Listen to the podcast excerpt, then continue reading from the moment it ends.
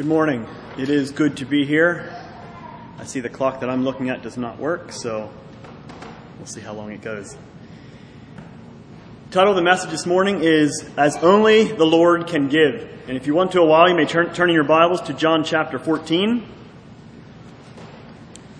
Going to sort of look at all the whole chapter, but going to focus in at the very end or very close to the end. Peace is something highly sought after. Some are going to attain it. Some are going to think they have, and some are going to, some are going to, some. The story has it a Christian doctor did an, did an interesting study with his patients. While they were waiting in his waiting room, they were asked to fill out a short survey on themselves. In that survey, there was this one question is, what is your number one wish? What's your number one wish? About themselves. I don't know if it was exactly how it was worded, but um, what was your number one wish? In the patients that did the survey, 67% of them, their number one wish was peace of mind. They wanted peace of mind. Peace of mind is very important, and I believe we would understand that, and we would probably say yes, that I, I prioritize, I want, I desire peace of mind. So let's just assume I don't know anything about this survey. I don't know if it's if it was a made up illustration. I don't know, but let's just assume this survey is correct because I I'm going to say it's probably not too far off, at least to some degree or another. So if this survey is correct, why are so many troubled or worried? Is there a cure, or is it simply it's the world we live in, and we need to deal with it as it is? If I ask you the question, what do you think of when you think of peace? What might you answer? And you don't have to answer that, but just thinking about that. When, when you think of peace, what is that? What does that look like? In John chapter 14, where you are turned, Jesus spoke about peace. In this chapter, he's speaking to his disciples, and throughout the chapter, he talks about many wonderful things, um, he talks about he's going to prepare a place. The first, uh, at least the first half for sure, of John 14 is very familiar. Starts with, "Let not your heart be troubled. Believe in God. Believe also in me. Um, I go to prepare a place for you. And if I if I go and prepare a place, I will come again." That's the beginning of John chapter 14. He talks about answered prayer. He says, "Whatever you ask, that I will do for you. If you ask in my name, um, that I will do for you." He promises the coming of the Holy Spirit, how the Holy Spirit is going to be indwelling in all believers. And then lastly, towards the end of the chapter, he talks about peace, primarily in verse 27, which is what we're going to focus on, um, on how you take that verse apart just a bit and look at what peace means, at least to some degree. Uh, the disciples, they still had questions. If you look through chapter 14, uh, verse 5, Thomas asks the question. He says, um, How do we know how to go where you are if we don't know where you're going? Because Jesus didn't say exactly where he's going. He said, I'm going away. I'm going to prepare a place. Thomas says, How can we know the way? Then Jesus makes the statement of that he is the way. And later on, Judas asked, when he talks about the Holy Spirit being manifested in believers, um, Judas said, How will it be that thou wilt manifest thyself unto us and not unto the world? So you can see here there's questions. It was the disciples were human beings. They did not understand everything. And I find that to be encouraging because I can read, I can look at something Jesus says, and I say, What, what does it mean? And I don't believe everything is very clear for maybe multiple purposes. There's some things we're never going to understand there's some things that I believe we're supposed to look into and, and dig into it and see why he may have said certain things. So the disciples could not understand it all, but we, on the other hand, we can see further into the story and we can see that Jesus' predictions come true. If you look back in chapter 13, it is a very, uh, not a dark chapter, but it's a chapter of predictions, and the predictions are not great concerning the disciple, well, concerning Jesus, but um, to the disciples. It is the Passover. Um, Jesus washes the disciples' feet. They take communion, um, take the Passover feast, what we call communion. Um, he speaks of his betrayal. He says there's one that is going to betray me. Um, at that point, Judas leaves. Um, he talks about, or he tells Peter that he's going to deny him. So leading up to chapter 14 is there's a lot of questions. There's, there has to be a lot of things going through the disciples' mind. Uh, I did a quick look. I didn't look at timeline very closely, but I believe chapter 13 through 17 is all one day slash evening, maybe afternoon, evening. Um, so there's a lot going on all at one time. So Jesus makes these predictions at the Passover. There's a lot of the disciples questioning what is what is going on. This is not looking good. And then chapter 14, where Jesus is sends a very comforting message and says, "Let not your heart be troubled," and talks about that, how He's going to prepare a place. The Holy Spirit will come, um, and that they that they can have peace. Jesus' death, resurrection, and ascension all have taken place. What I said, we can see further into the story uh, we can keep reading and we see exactly how Jesus, the trial went, the execution, how he, he rose again, and sometime later how he ascended. So we can see that. We can see what Jesus said in chapter 13 and say, oh yeah, it, it makes sense. It's leading up. It's not scary because we know what's coming. Well, the disciples didn't.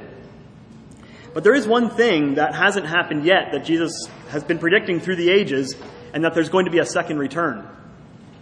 Jesus said, I will come again. And he mentions it. Well, he mentions it very in the very beginning of the chapter.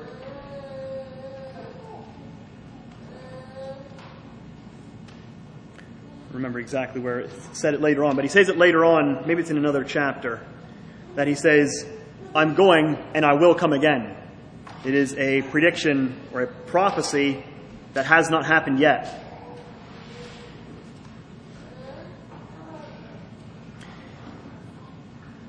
So until, until he, the full prophecy is, is done, the second coming, there is a major world change. Until then, all these benefits, the benefits that I talked about, how Jesus said he's going to prepare a place, the Comforter is going to come and rest in all believers.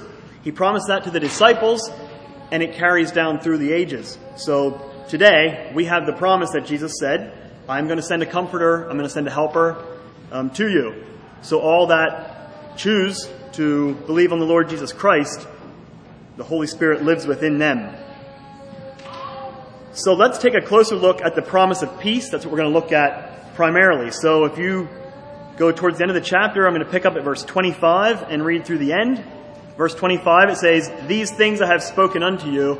That's the things I mentioned earlier.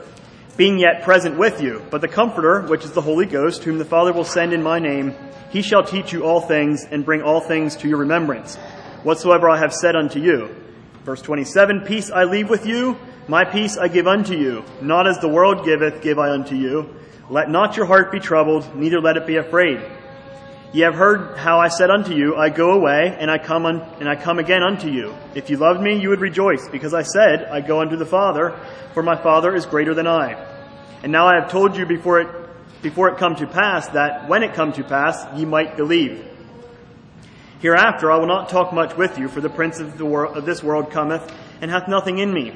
But that the world may know that I love the Father, and as the Father gave me commandment, even so I do. Arise, let us go hence. We're going to look at verse 27. We see Jesus makes a statement, Peace I leave with you, my peace. So we see that. That is the peace that he is looking to give to his disciples and he makes a comparison of not as the world gives. So if you just take my peace I give unto you and not as the world gives, tells us that there are two different kinds of peace. There's obviously two different kinds. Let's look firstly at the peace of the world. Peace as the world gives is what I believe what we would, if you ask just anybody, that's the first thing that's going to come to mind. The most common idea to peace is defined with things like it's not limited to, but things like a lack of conflict is often seen as peace, which in a way it is. Avoiding trouble keeps peace. Refusal to face reality, again, keeps peace. Just the idea of, of um, letting me alone. I'm I can be peaceful by myself because, as we know, oftentimes when there's people, there's problems. But that is not, um, that is not true peace. This peace is sought through various different ways, but pleasure, positive thinking, and denial of problems. You might say, well, positive thinking, what's wrong with that? That in itself, not really, but it is not sustainable. What we want to look at is a sustainable peace. So positive thinking, you can you can listen to um, self-help teachers. Some call themselves preachers, but not really. Um, where they they promote positive thinking. Think highly of yourself, and you will reach new heights, however it might be. So positive thinking, it might bring peace for a time, but it is very fragile. The types of peace that I mentioned are a very fragile kind of peace. They have the ability to break down overnight. They are completely dependent on circumstances, and they're most, most often they're selfish or they're self-motivated, at least to some degree or another. You can probably find some that aren't. But for the most part, it's to keep me happy. I don't want problems. I don't want to deal with problems. I want everything to just be quiet, so I'm going to do what it takes. That is a very fragile and a very surface, uh, surface level of peace. Now, I mentioned things like lack of conflict or the way the world defines peace, and that's true. Um, avoiding trouble. You could rephrase some of them, and it's what the Christian should be doing. When there is conflict, we should be looking to to um, uh, resolve conflict, um, avoiding trouble. Yes, we should not be looking to stir up trouble. That's not what I'm, I'm saying. But is that what peace is to us? We're all aware of the conflict that the United States is somewhat involved in with Ukraine and Russia. The U.S. has some stock in that. We, we call that, yeah, we call that conflict and we see that as, as not peace. We've now in, in United States, we, we would say we're in peacetime, but we'd say Ukraine and Russia, they're, they're not in peacetime. So things like that and the, the possibility of that changing overnight is very real. If our, if our leadership decided that we're going to be very actively involved in whatever given war, you pick one, there's multiple, all of a sudden we're not in peacetime. So what I'm getting at is that type of peace has the ability to break down very quickly. And then what? Do we not have peace?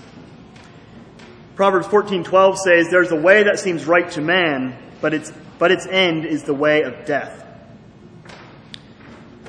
So that's the world's opinion, but what Jesus is saying, he is also giving peace, but it's not a peace like that. So, as I mentioned earlier, that is what I'm going to call the world's definition of peace.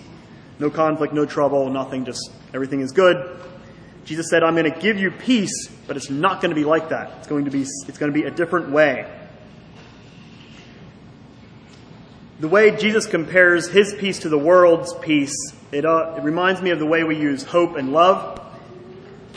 Um, the Bible uses love in the English language pretty um, overarchingly, and there's many different words for love. I believe we're all aware, aware of that. So we get a little bit of a, maybe a blended word when we see it when we see it like that. Even hope, as we understand hope, it's more of a, a wistful. I don't know if it's going to happen, but I, I hope so. When the Bible uses hope, it's a it's a it's a solid, it's grounded, and peace. I see that as a lot the same way. We look at the world and their their definition of peace. That peace is not the way Jesus is defining peace. He said, and we're going to look at that. You've probably heard of the word shalom. It is the Hebrew word for, for peace. It's often, it's often translated as peace. It's a greeting, gets used as a phrase. Um, I don't know the whole breakdown of the word, but it is more or less peace. That is what it is. Uh, it's, a, it's, in a more, a, a more complete and more full way, talking about peace with God, not simply a lack of conflict, but more of a peace with God, is what shalom means. That's Hebrew. In Greek, if you look up the Greek word for peace in verse 27, you're going to see the word eirene. I think I'm saying that right. That is the Greek word for peace. It means a lot the same thing, it's just obviously a different language. And this is the word that Jesus is using in verse 27. So you see the difference of, of a peace being full, complete, um, the peace of God versus um, nothing bad is happening. It's a deep, it's an inner peace, and it has stability. It's not dependent on people or circumstances, but rather it's dependent on God. Understanding who He is and placing our trust in Him. I read an illustration. There were two painters that were asked to paint a picture of peace. Don't know who asked them. They said, paint a picture of peace, and then they're going to present them. The one painted a, a beautiful evening scene. He put a, a farm setting, a, country, a house in a country setting. Um, it's surrounded by farmland. Um, off to the one side, there's a pond. It has a nice blue blue water. It's, it's glassy. There's not there's no wind. It's just a picture perfect. There's mountains in the distance. Depends how far west you go. There's some, there's some snow in the peaks. There's a picture perfect sunset. It is just the ideal picture of peace. That was his presentation. And I'm sure if you picture that, put yourself on that, that house porch, it would be very peaceful. It's maybe 65 degrees and just very nice. That feels like peace. The other painter also presented a painting his also had a picture of mountains in it, but it was much closer up. The mountains were much closer. The sky, rather than a nice blue with puffy clouds, was dark, had dark, stormy clouds. There was a stream coming down through the mountain, and that stream was used to be just a nice mountain stream. At the moment, it is a rushing, more like a river. Comes to a waterfall, drops down over 30, 40 feet, and the water's just boiling at the bottom. There's foam and there's spray. The wind has the trees swaying don't sound very peaceful at all. But if you look closely in that picture, if you look in the rocks, there in the rocks, there's a bird sitting. There's a, a ledge on the rocks. He's protected from the elements. The wind isn't hitting him. Maybe he's getting a little bit of mist, but not bad. And he's singing cheerily. You can decide which one you'd rather be in, depending on the situation, obviously. But both of them represent peace in a different way. I believe the one maybe more realistic is the second one. There are storm clouds around, or I should say more realistic, more, more of a true, more of an inner peace. The bird was not affected by the elements. Um, it, was, it was protected. The rock had it hidden, and it wasn't worried about the, the river rushing beside it, the thunderstorm that was probably going to break out. No worries. It was just singing just as, if, just as if it was a sunny day. The peace that Jesus gives is a peace that's separated from worldly elements and distractions. So, where can this peace be found? We have an idea what it looks like. We looked at comparisons. So, where can it be found? And I believe you could all say it with me it's only in Jesus that we're going to find this true peace. Many times throughout Scripture, we see the phrases of peace of God and peace with God. So I'm going to start with the phrase of peace with God. We cannot have the peace of God before we have the peace, before we have peace with God. And we'll break that down some. This peace, being the peace with God, can only come through reconciliation to God. Now I'm just, I'm talking about very familiar things, but our sin has cut us off from God. It has us removed from every, any possibility of one entering heaven because we know sin cannot enter there. Sin is not going to enter heaven. And because of our sin, we are no longer at peace with God. But God, in His mercy, He has sent His Son, Jesus Christ, to be the atonement for us so we could be reconciled to Him. And through that, by faith, we need to accept this gift, allow His Lordship over our lives. Romans 5 talks about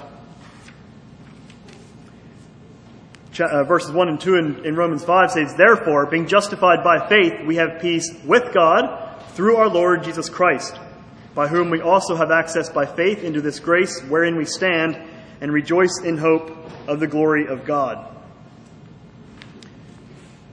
So our peace if we're going to have the peace of God ruling in our lives, we need to first have peace with God. And that peace with God starts with our surrendering over to Him. And once we do that, only after that can we experience the peace of God.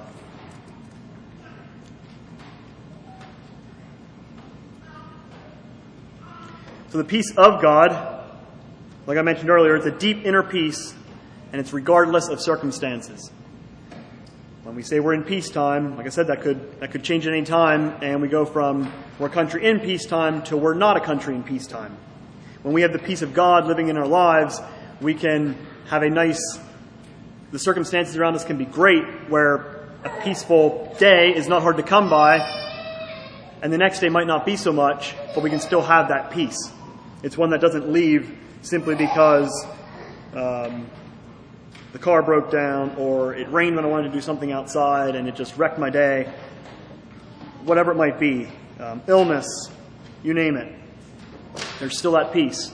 Not that we like when those things happen, but there is the sense of peace, the inner, the deep inner peace. And that is what Jesus is saying. This peace I leave with you. They're going to be having hard times. The disciples, they're going to be having questions. There's going to be things they're not going to understand. Things are going to be difficult. But Jesus said, I'm leaving you with this peace so your world doesn't need to be turned upside down. Jesus told his, his disciples just a few in our Bible chapters later, I believe it's the same day, evening, in verse 33 of chapter 16, it says, These things I have spoken unto you, that in me you might have peace. And he goes on to say, In this world you will have tribulation but be of good cheer, I have overcome the world. Again, he's instating that these things I've spoken to you, and um, he, he says a lot in the next two chapters. I'm not going to go over it. Um, but he says, These things I've said to you, so that you I've spoken to you, that you might have peace. By the way, it's not always going to be peaceful, but you can have peace.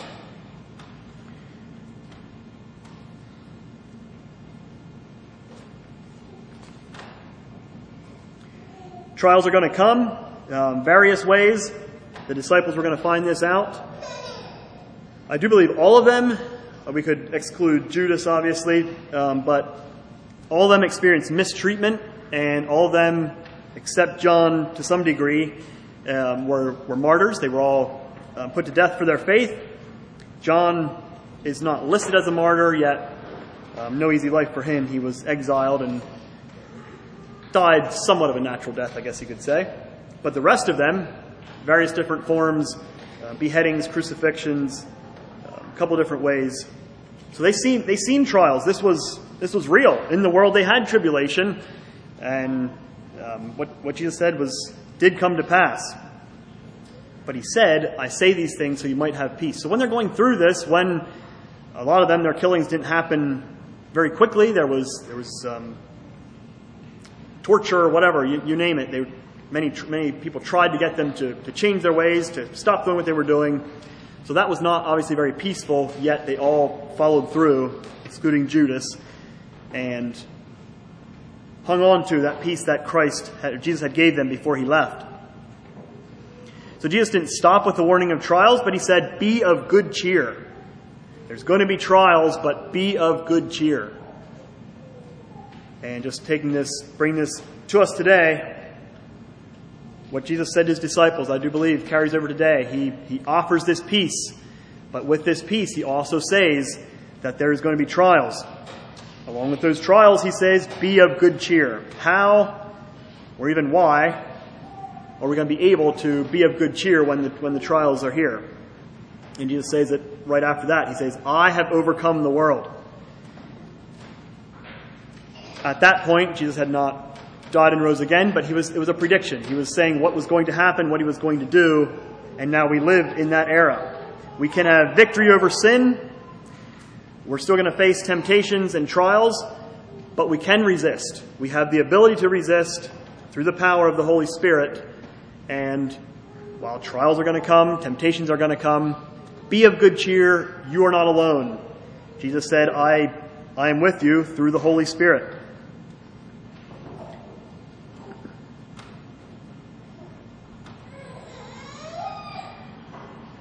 I do believe the Lord uses trials to strengthen and develop us.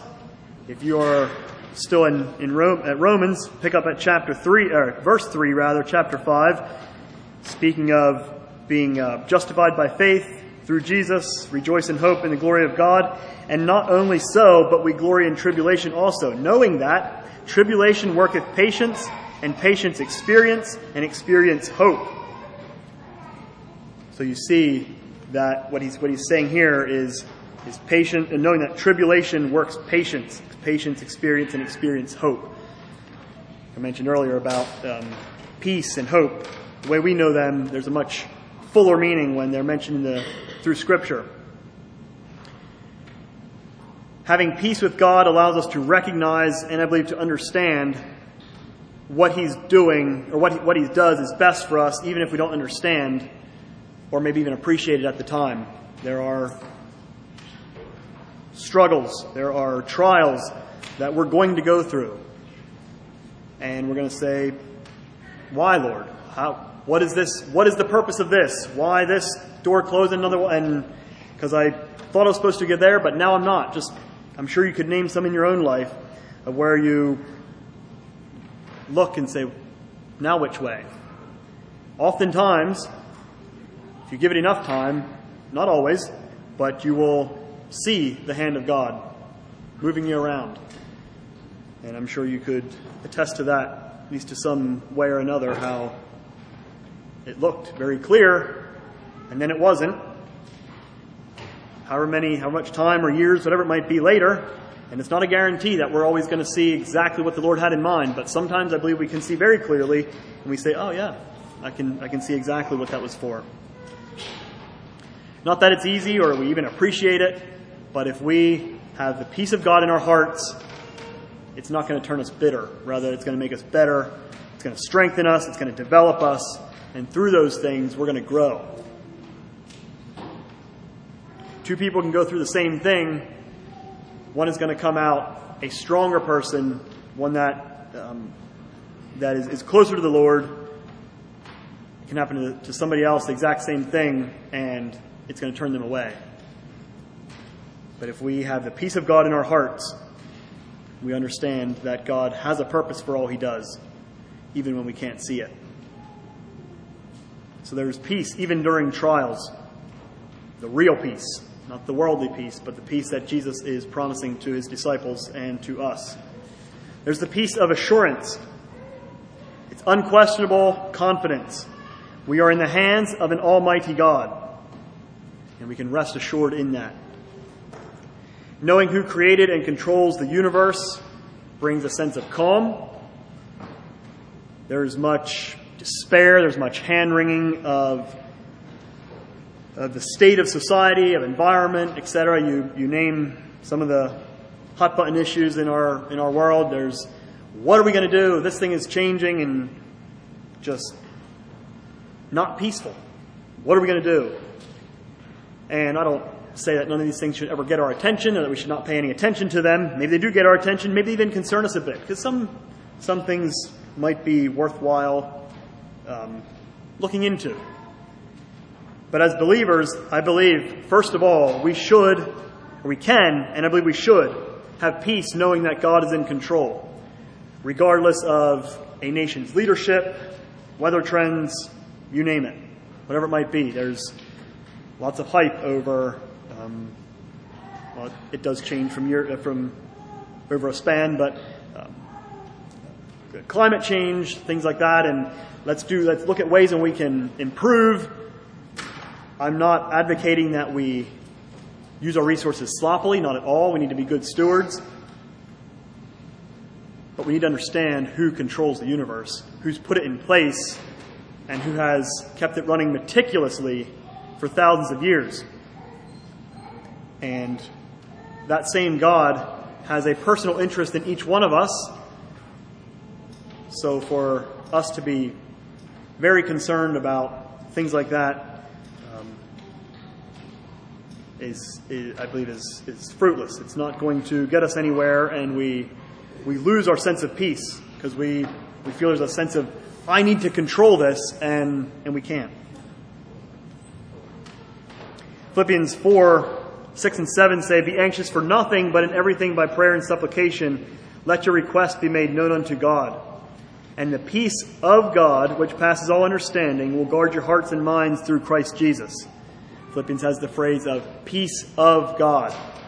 And if we first, if we do not first of all have peace with God, having the, our, ourselves reconciled to God, that we can have a relationship with God, the peace of God is not something we're going to attain. Maybe in bits and pieces, you can see a fragile peace on some people, but it's not sustaining. It's not going to last. When things get very difficult, that peace tends to go away. Psalm 46:10 says, "Be still and know that I am God. I will be exalted among the nations. I will be exalted on the earth." Not maybe, not I might, but he's going to be. And he says, "Just be still and know that I am God." I also read a story of an ambassador and his aide were over in, in another area, not where they were living usually.